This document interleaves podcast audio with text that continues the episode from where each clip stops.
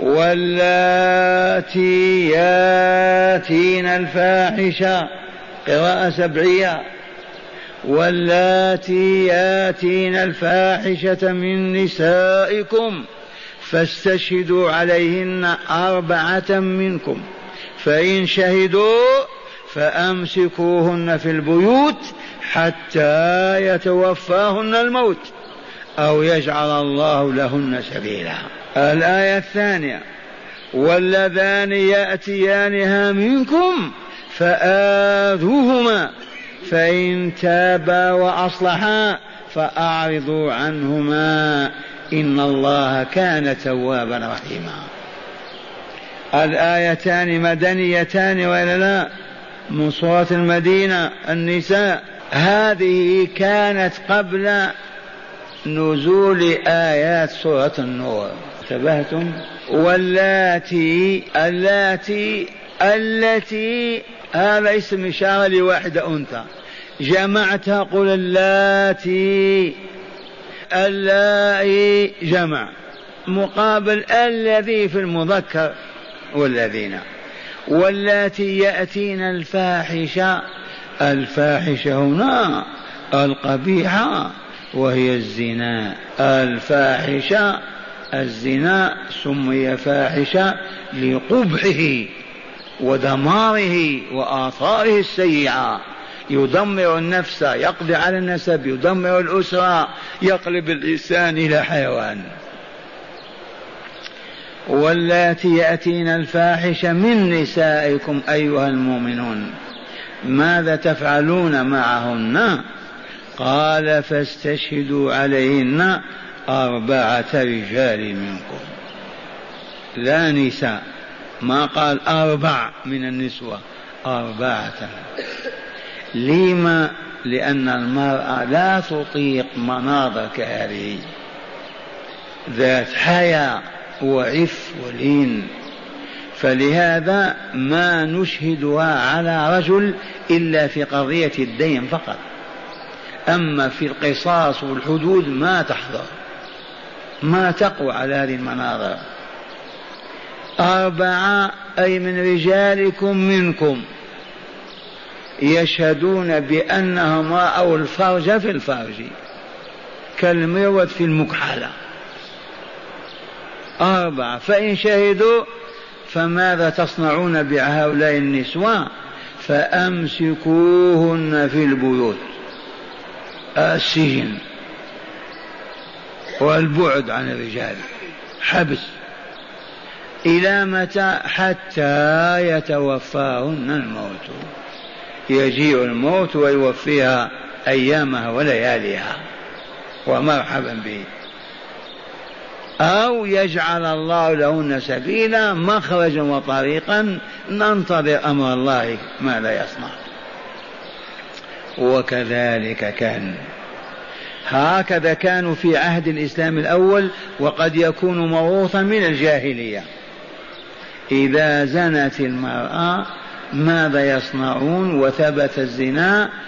المرأة تحبس والرجل ما يحبس لأنه شغال عامل. فلاح وتاجر خلوه احبسوها هي. إذ لولا المرأة ما زنى الرجل وإلا لا. لولا المرأة يزني الرجل ما يزني. إذا احبسوهن. ثم قال تعالى في الآية الثانية واللذان يأتيانها منكم. أيها المسلمون المؤمنون واللذان يأتيانها منكم. في الأول ما ذكر الرجال. وهل يقع زنا بدون رجال؟ ما يقع. وهنا ذكر الرجال وهل يقع أيضا زنا بدون نساء. واللذان يأتيان أي الفاحشة منكم فآذوهما بالسب بالتعيير بالشتم بالصيحة في وجوههم فآذوهما. فإن تابا وأصلحا فأعرضوا عنهما. إن الله كان توابا رحيما. إذا الزنا والآية لا بأس أن نقول تتحمل معنى اللواط. وذكروا كثير من المفسرين حتى هذا لكن الذي نعرف ونقول الجمهور على أن هذا ليس في اللواط أبدا. ونحن على يقين لأن اللواط ما كان يعرف في هذه الديار. أبدا. ولما حدث أن أعجمي لاط في البحرين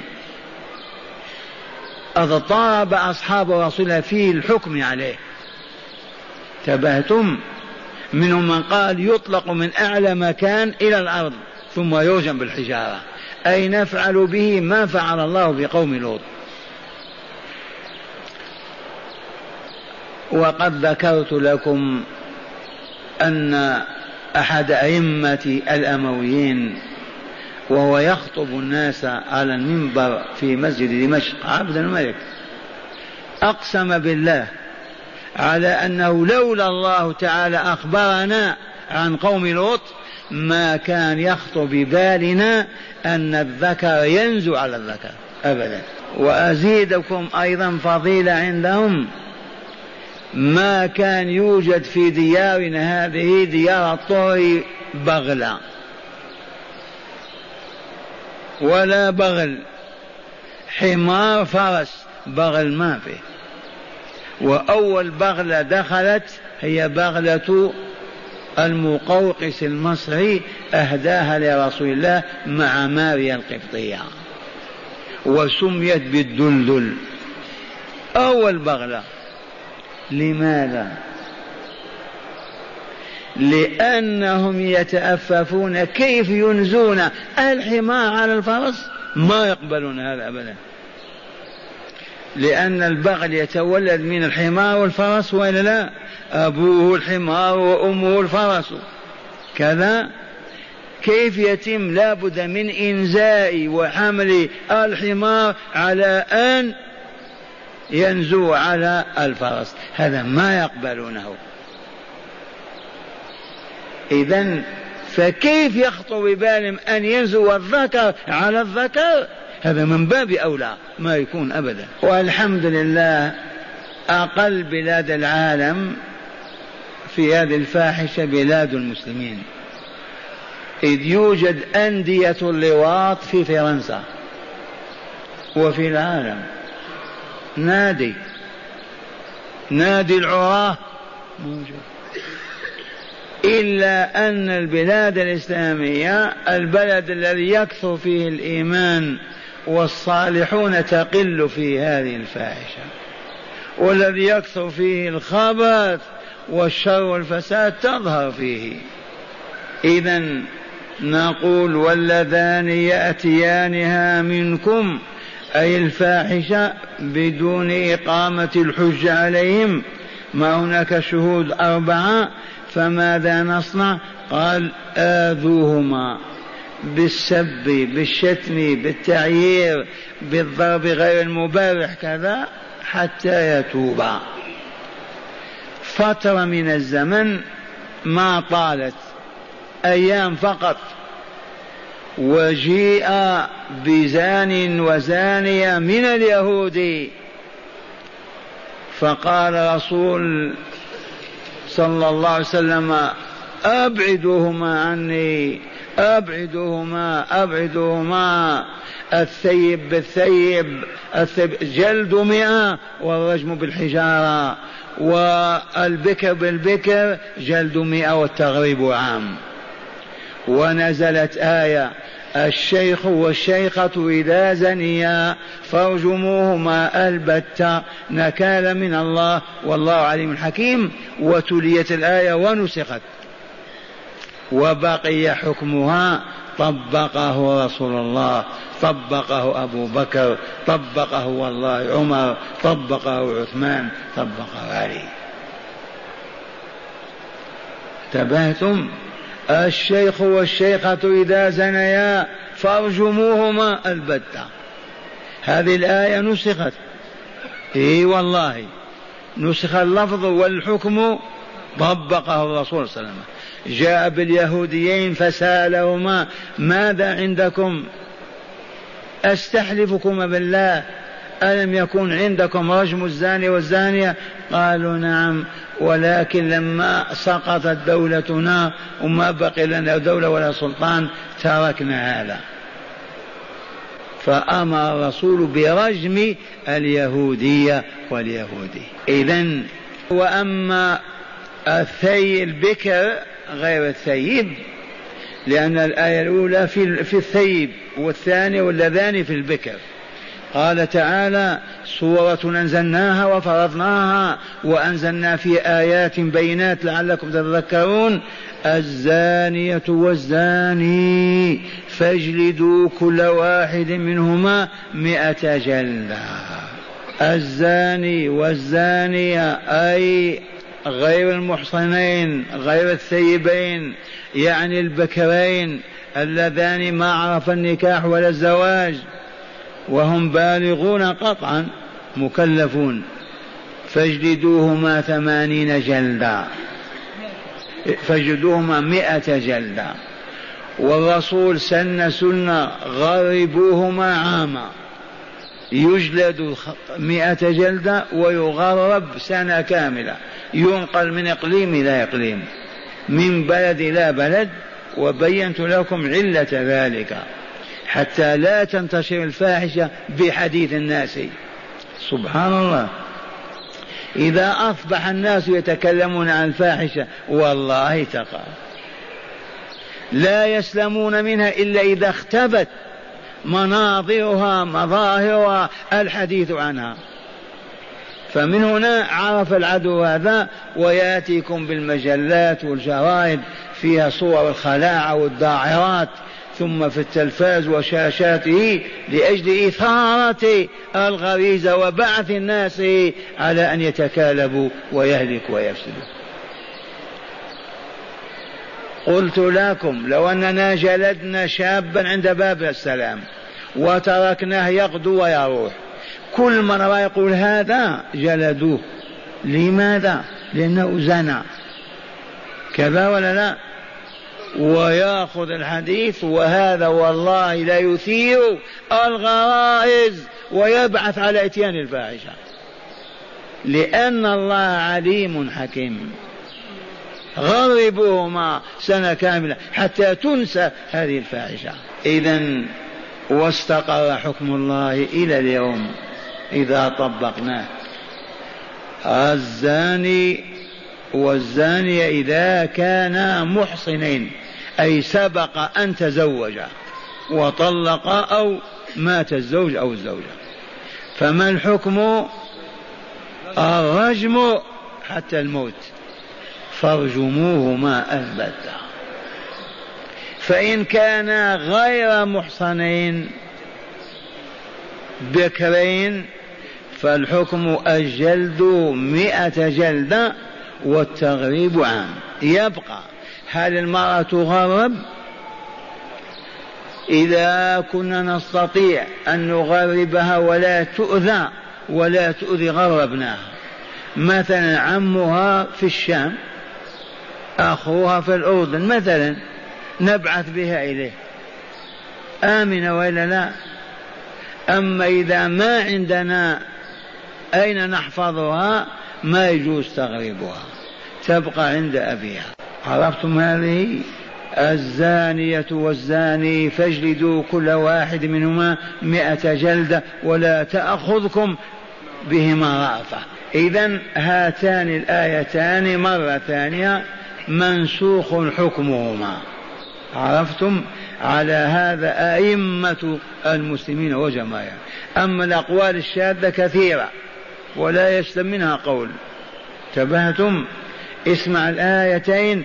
واللاتي يأتين الفاحشة من نسائكم فاستشهدوا عليهن أربعة منكم فإن شهدوا فأمسكوهن في البيوت حتى يتوفاهن الموت أو يجعل الله لهن سبيلا. جعل الله السبيل ولا لا؟ وهو الرجم ولا لا؟ نعم. واللذان يأتيانها منكم من غير المحصنين فآذوهما. الأذية تكون بالسب بالتعيير بالتقبيح حتى يندم ويصرخ ويتوب. نسخت هذه وإلا لا؟ نسخت آية النور فاجلدوا كل واحد منهما مائة جلدة. واللذان يأتيانها منكم فآذوهما فإن تاب وأصلح فأعرضوا عنه اتركوه. إن الله كان توابا رحيما. ولهذا أرشد عباده المؤمنين إلى الرأفة والرحمة بإخوانهم إذا زلت أقدامهم وارتكبوا هذه الفاحشة. إن الله كان توابا وما زال رحيما بأوليائه وصالح عباده. مرة ثانية هاتان الآيتان نسختا. والآية الأولى نسخت آية المحصنين المحصنات بآية الشيخ والشيخة إذا زنيا فارجموهما البتة نكال من الله. نسخ اللفظ وبقي الحكم. طبقه رسول الله. طبقه أبو بكر طبقه أصحابه. من جلد الغامدية؟ أليس على عهد الرسول والذي جلده وماعز من جلده. إذا وأما غير المحصنين البكرين وهذا على شرط البلوغ أيضا. لابد أنه بلغ سن التكليف. الشاهد عندنا واللذان يأتيانها منكم فآذوهما انتهى هذا الحكم.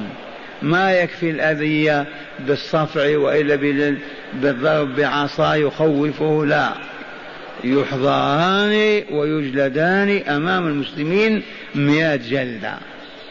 بعصا من جريد النخل ما يرفع يده ولا يخفضها تطهيرا لهما وتأديبا. لما يفرغ الجالد لهما على الفور يكتب مثلا فلان ينقل إلى البلد الفلاني. يغرب سنة. ولا واللاتي يأتين الفاحشة من نسائكم. ما المراد بالفاحشة هنا؟ وأين الرجال هنا؟ قال النساء فقط لابد من الرجال. ما ترتكب الفاحشة إلا مع رجل. عرفتم؟ والغريب أن بعض المفسرين يقولون والسحاق يدخل في هذه. ما نتكلم عن السحاق لأن أكثر السامعين ما يعرفونه لا سيما المؤمنات. ما السحاق؟ ما نريد أن نسمع يا شيخ. آه؟ قالوا هذه نزلت في السحاق. الجواب الصحيح الآيتان منسوختان. الأولى في المحصنين والمحصنات والثانية في الأبكار. فقط. الأولى نسخت بآية الشيخ والشيخ إذا زنيا والثانية نسخت بآية فاتحة النور فاجلدوه مئة جلة وتبقى الآيتان تتليان ويتقرب بتلاوتهما إلى الله عز وجل. لا ونحمد الله على أن أتانا بحكم فاصل فطرد هذا الخبث من بيننا ومن ديارنا.